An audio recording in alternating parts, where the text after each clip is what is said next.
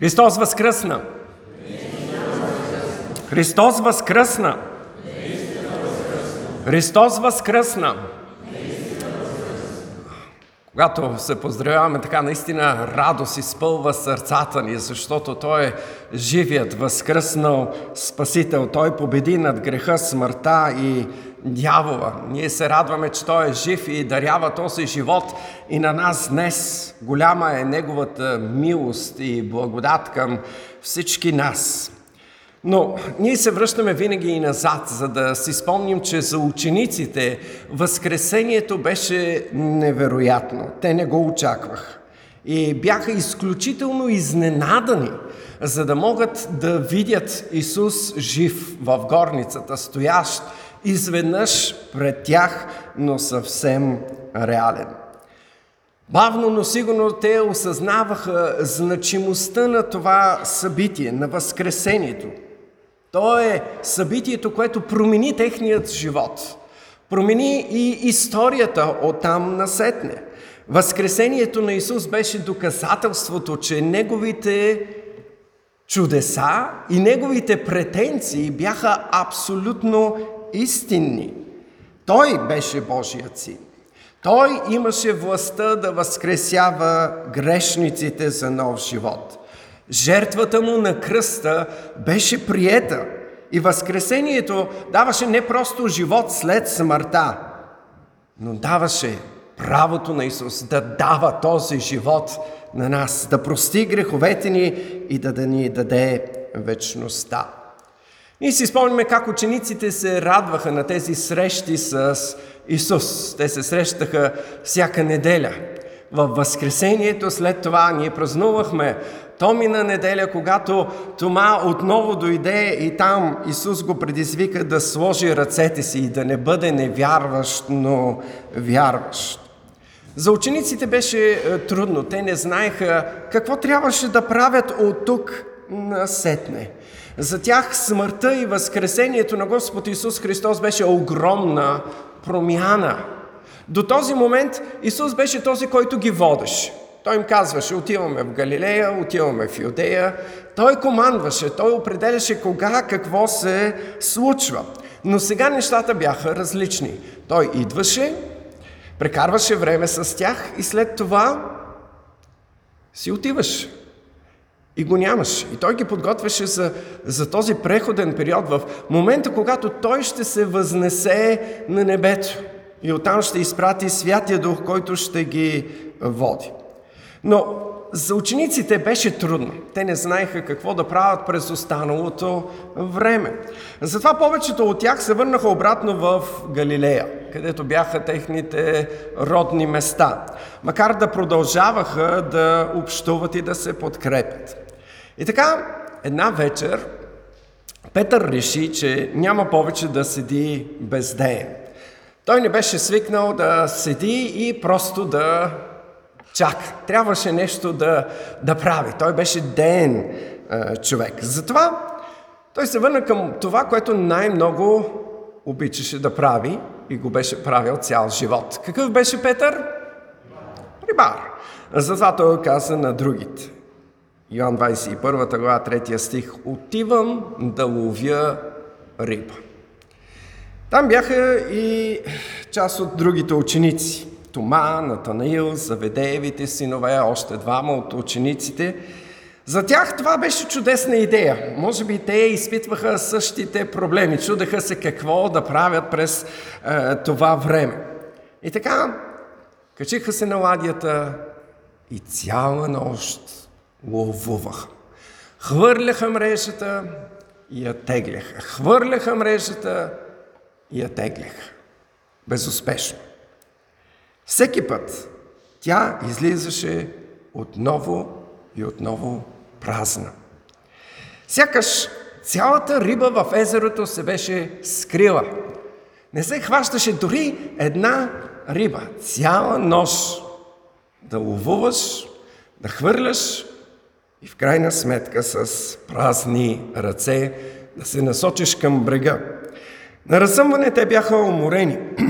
Бавно с последни надежди се придвижваха към брега. Вече бяха съвсем близо, когато чуха глас. Момчета, имате ли нещо за ядене? Имаха ли? Нямаха. Затова и отговориха. Нямаме. Тогава гласът от брега каза: хвърлете мрежата отдясно на ладията и ще намерите. Защо пък не? Защо да не опитат още веднъж? Може би наистина рибата от дълбокото беше дошла на плиткото, беше им направила номер на тях, опитните рибари. Затова те хвърлиха мрежата и вече не можеха да я извлекат. Толкова много риба имаше в нея. Тогава Йоан се обръща към Петър и му казва: Господе. Петър толкова беше ангажиран в мрежата, в рибата, в изведнъж толкова богатия улов, че дори не се беше запитал който приказва от брега. Чий е този глас? Кой беше човекът на брега? Нито пък самата случка му напомни на нещо друго, което се беше случило преди 3 години. Той беше рибар и пак така цяла нощ беше ловувал, на сутринта изпираше мрежите си на брега, когато се появи този млад учител. Говореше много хубаво. Бяха се събрали доста хора, за да могат да го чуят. И той помоли Петър да използва ладията. Качи се на ладията, хората насядаха на брега, бяха като в един малък амфитеатър. И там той проповядваше. Петър слушаше. Нямаше друг избор, беше точно на неговата ладия и той трябваше да бъде наблизо. Проблемът възникна, когато този млад проповедник свърши своята лекция към хората, обърна се към Петър и му каза: оттегли ладията към дълбокото и хвърли мрежите за улов. А Петър беше ловил цяла нощ. И пак нищо не беше уловил. Знаеше, че се лови през нощта. Все пак беше опитен рибар, но беше поставен на тясно. Все пак това беше един уважаван учител. Толкова много хора се бяха събрали да го слушат, но разбираше ли той от рибарство? Но въпреки това, Петър не спори. Как да спори с този глас, който звучи толкова убедително? Затова той казва: учителю, цяла нощ се трудихме и нищо не уловихме. Но щом ти казваш, ще хвърлим мрежите. Когато направиха това, мрежите им изведнъж бяха пълни с риба до прокъсване. Сега се случваше същото. Цяла нощ бяха хвърляли мрежата, но нищо. И отново този глас от брега беше дошъл и им казал да хвърлят мрежата там, където най-малко те очакваха, и отново мрежата беше пълна с риба. Но явно Йоан беше единственият, който се беше досетил, че това е Исус. Когато Петър чу, че Исус е на брега, той остави всичко. Заряза мрежата, пълната с риби мрежа, която до този момент привличаше цялото му внимание. Облече си горната дреха, хвърли се във водата и доплува до брега. Може би Петър си беше спомнил точно и за тази случка, която се беше случила толкова отдавна. Но тогава той реагира по друг начин. Тогава той падна пред Исус и му каза: иди си от мене, Господи, защото съм грешен човек. Петър се беше оплашил от Исус. Кой е този, който знае толкова много? Знае повече от мен и за рибарството, но който може да проникне дълбоко в сърцето. Иди си от мене, Господи, защото съм грешен човек. Но Исус не го остави. Той не се отказа от него. Напротив, той го призова да го последва и определи цялото му бъдеще. Ние четем в Лука 5 глава 10 стих. Не бойте се. От сега нататък ще бъдеш ловец на човеци. Ще ловиш човеци. И така Петър, брат му Андрей, Заведеевите синове, всички, които бяха тогава на тази случка, оставиха рибарството и последваха Исус. Те го следваха навсякъде. В продължение на 3 години те бяха станали неговите ученици, неговите последователи. Бяха видяли и свидетелстваха за всичките чудеса, които Исус беше направил. В умът им звучаха думите му, учението му. Докато не се случиха тези трагични събития, когато Исус беше предаден, хванат, разпънат, убит и мъртъв. Но сега той беше отново жив, беше различно. Какво не беше готов Петър да пожертва и да даде, за да бъде отново с Исус? Петър беше изповядал своята вяра, че Исус е Христос, Месията, Помазаника, Божият Син, и възкресението на Христос именно доказваше тази изповед. Сега Петър копнееше да бъде в присъствието на Исус и вероятно усещаше предстоящата раздяла и това го тормозеше. Тормозеше го въпроса какво ще правим от тук нататък? Какво следва? Царството ли ще възстановяваме или да се върна обратно към рибарството? Защо тогава ходихме цели тези 3 години след Исус? Защо станахме свидетели на чудесата му, на учението му, на възкресението му? Ние не знаем какво са си казали Петър и Исус на тази среща. Може би Петър е споделил своя спомен с Исус. Може би някъде дълбоко в своето сърце той осъзнаваше, че Исус не желаете да се връщат обратно към рибарството. Той ги беше призовал да бъдат ловци на човеци. И осъзнаваше, че като рибари те няма да бъдат успешни. Тази нощ го доказваше. Цяла нощ бяха ловили риба и не бяха ловили нищо. Но когато Исус каза, веднага имаха успех. Тоест, ако следва думите на Исус, тогава той щеше да благославя трудът им. Петър веднъж вече беше оставил всичко, за да следва Месията. Току-що той направи същото, изостави пълната мрежа с рибите и се хвърли във водата, за да бъде с Исус, защото това беше копнежът му, да бъде със своя Спасител. Вероятно, Петър предусещаше вече урока, който Исус искаше да му даде. Той трябваше да остави всичко и да посвети себе си и живота си в служба на своя Господ. Когато идват и другите ученици, Петър изважда мрежата на брега. Там са 153 риби. Това е един невероятно богат улов. И те опичат няколко риби на жаравата, която Исус е приготвил за тях предварително. Настъпва тежко мълчание. Йоан описва и казва, никой не смееше да го попита кой е той, защото всички знаеха, че е Исус. Знаеха, че е Господ. Тогава Исус нарушава мълчанието и се обръща към Петър с думите. Йоан 21 глава, 15 стих. Симоне Йонов, обичаш ли ме повече, отколкото ме обичат тези? Каква неудобна ситуация. Много бяха другите и те чуха въпрос. Дали Петър обича Исус повече от другите ученици?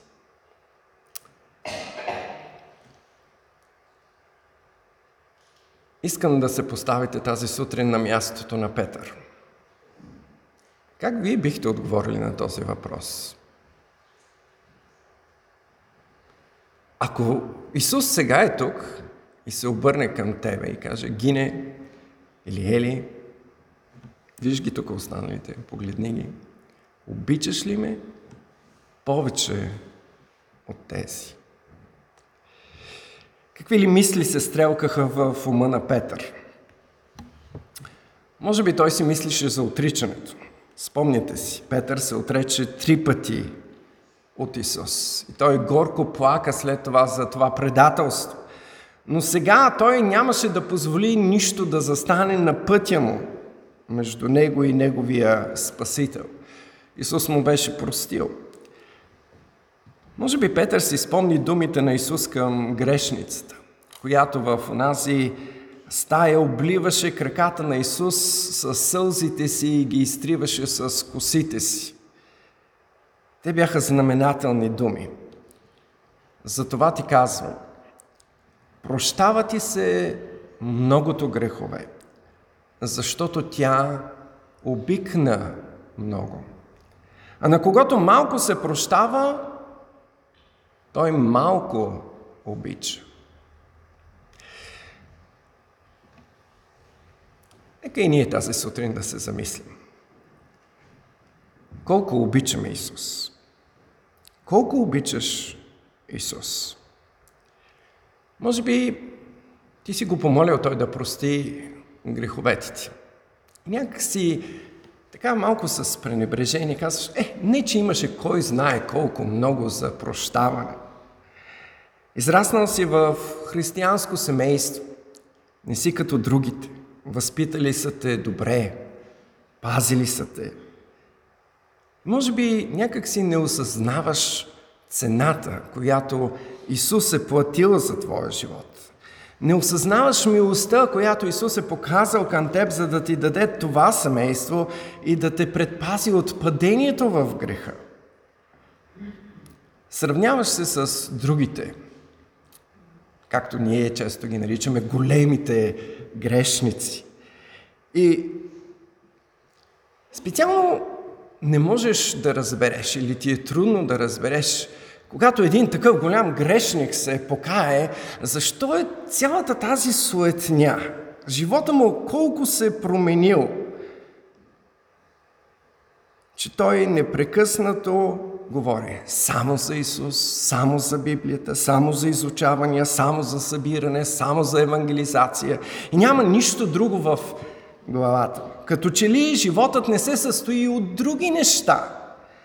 Не е ли достатъчно да дойдеш в неделя на църква, за да изповядаш, че обичаш Исус? Това са все много важни въпроси. И те всичките, отговорът на всички тези въпроси зависи от това колко обичаш Исус. Доколко оценяваш жертвата, смъртта му. Петър знаеше колко му е простено. Той много добре осъзнаваше. Той го изповяда. Иди си от мене, Господи, защото съм грешен човек. И беше направил най-голямото предателство, което някой може да предаде. След 3 години. Този, който изповяда толкова много, аз съм готов на смърт да отида заради тебе, изведнъж страха така го обзе, че той 3 пъти се отрече от своят приятел. Но до сега трябва да познавате Петър. Той е бръз. Това, което е в сърцето му, говори устата. Сега той обичаше Исус и беше готов да остави всичко заради Исус. Беше готов отново да остави риболова и да отдаде живота си на Исус, да последва Исус. Затова той каза, да, Господи, ти знаеш, че те обичам. Тогава Исус го призова и ние четем, паси агънцата ми. И всички ние очакваме историята някакси да свърши до тук. Но тя не свършва до тук. Тогава Исус 2 път се обърна към Петър. Симоне Йонов, обичаш ли ме? Петър отново не се подволми. Да, Господи, ти знаеш, че те обичам. Тогава Исус му каза, паси овцете ми. Изненадващо Исус отново се обърна към Петър и отново го попита същият въпрос. Симона Йонов, обичаш ли ме? Ян отбелязва, че този път Петър се натъжи, защото Исус го попита трети път. Трети път Исус зададе един и същи въпрос, сякаш не вярваше на Петър. Много хора през историята са гледали на тези три въпроса на Исус към Петър като за възстановяването на Петър. Защото той три пъти се отрече от Исус, сега Исус три пъти го пита, обичаш ли? Петър и този път с готовност отговаря, Господи, Ти всичко знаеш, Ти знаеш, че Те обичам. Тогава Исус отново му каза, паси овцете ми. Исус три пъти задава един и същи въпрос. И три пъти дава задача на Петър. Аз лично смятам, че Исус повтаря въпроса си, за да помогне на Петър. Той трябва да му помогне да разбере огромната отговорност, с която го натоварва. Исус го призоваваше към новия етап от неговия живот. Новата отговорност, която той трябваше да вземе. Той трябваше да вземе водещата роля на пастир, на водач на учениците. Той трябваше да се грижи за църквата, трябваше да се грижи за стадото, за овцете и агънцата. Той трябваше да се довери отново на Исус. И това щеше да бъде огромна промяна в живота му. Преди той сам определяше живота си, сега трябваше да се остави отново в ръцете на Исус и Исус да определя неговият живот. Петър беше призован. Той беше призован да пасе, да служи на другите. И водещата сила в това служение трябваше да бъде неговата любов към Исус. Ако той обича Исус, тогава той ще върши това. Петър трябваше да бъде готов да остави всичко и да последва Исус, ако го обича. Той трябваше да позволи на Исус да води живота му. Петър беше свикнал да бъде независим, но Исус го предизвиква с думите в 18 стих. Когато беше по-млад, ти сам се опасваше и ходеше, където си искаше. Но когато остарееш, ще разтвориш ръце и друг ще те върже и ще те води където не искаш. Задачата на Петър беше да следва Исус. Призива беше изключително ясен. 21 глава, 19 стих. Върви след мене. Върви след мене. Петър трябваше да остави своя занаят и да се посвети да служи на Бога. Исус щеше да се грижи за неговите нужди, а той трябваше да се грижи за стадото, да пасе агънцата и овцете. По-късно в книгата Деяния на апостолите ние виждаме как Бог призовава Павел и Варнава. Отделете ми Павел и Варнава за работата, на която съм ги призовал. Възкръсналият Исус има цялата власт на небето и земята. И днес Той продължава да призовава хора, които да Му служат. Той призова Петър, апостолите, Павел и много други хора, които да оставят своите ежедневни задължения и да се посветят на работата, към която ги е призовал. Затова искам да отбележим, че да бъдеш призован от Бога за специално служение е огромна привилегия и отговорност. Да бъдеш призован от Бога за специално служение е огромна привилегия и отговорност. Всички християни са призовани да бъдат свидетели за Христос, но някои от тях са призовани да напуснат своята професия и да се подготвят за служение в църквата. Днес Бог продължава да призовава хора за служение. Като църква, ние трябва да насърчим младите хора да откликнат положително на Божието призвание. За нас, като вярващи, е огромно благословение Бог да призове нашите деца към служение. Моите родители представиха пред мен служението пред Бога като огромно благословение и привилегия. Нещо, което е по-желателно от кариера, която ще бъде добре платена и осигурена. Да служиш на Бога винаги е било призвание, а не служба. Бог е призвал мен като ваш пастир, но аз не съм вечен. Като църква ние трябва да се молим Бог да призове следващият пастир на тази църква. Той има нужда от време, за да може да се подготви, да израсне, да се обучи. Разбира се, ние не трябва да гледаме единствено и само към себе си, към нашата църква и нуждите за нас. Бог може да призове децата ни за служители, които като Павел да бъдат изпратени в други места. Ние можем да станем изпращаща църква. Църква, която изпраща и издържа мисионери, които ще служат на нови места. Затова ние като църква трябва много, много внимателно да представим служението пред Бога като огромна отговорност и висше благо. Благословение и милост от Бога. Божието призвание е благодатно. Нещо повече. Божието призвание е призив на любов.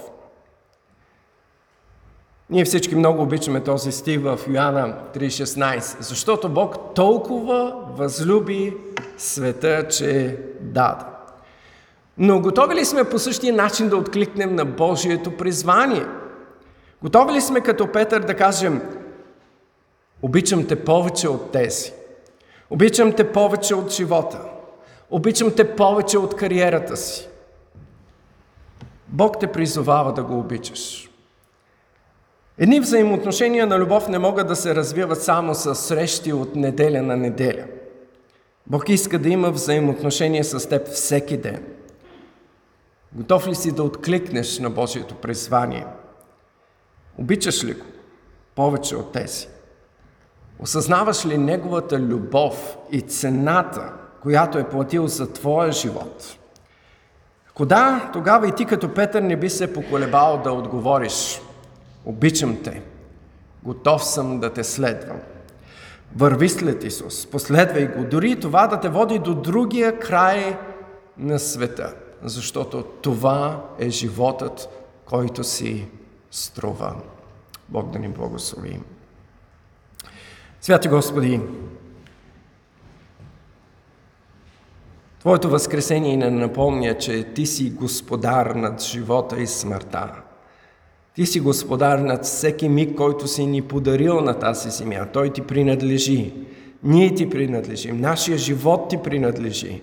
Всичко това, което сме и ние, нашите таланти, способности, времето, всичко е Твое.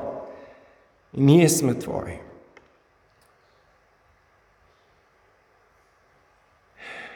И чрез думите на апостол Павел Ти ни призоваваш да представим телата си в жертва, жива, свята и благоугодна на Бога, като наше духовно служение. И да не се съобразяваме с този свят, но да се прообразяваме, да Те обичаме, да Те следваме. Боже, помогни ни като църква да съзнаваме Твоята благодат, да можем да бъдем отворени да чуем Твоят призив. И Те молим да можем като църква да представим служението пред Тебе като наистина благодатно служение. Призив за служение, който Ти отправяш към новото поколение. Молим Те да им дадеш меки сърца, които са готови да откликнат.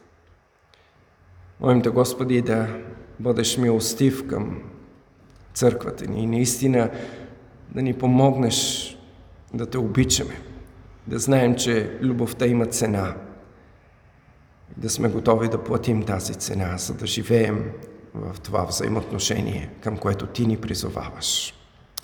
Амин.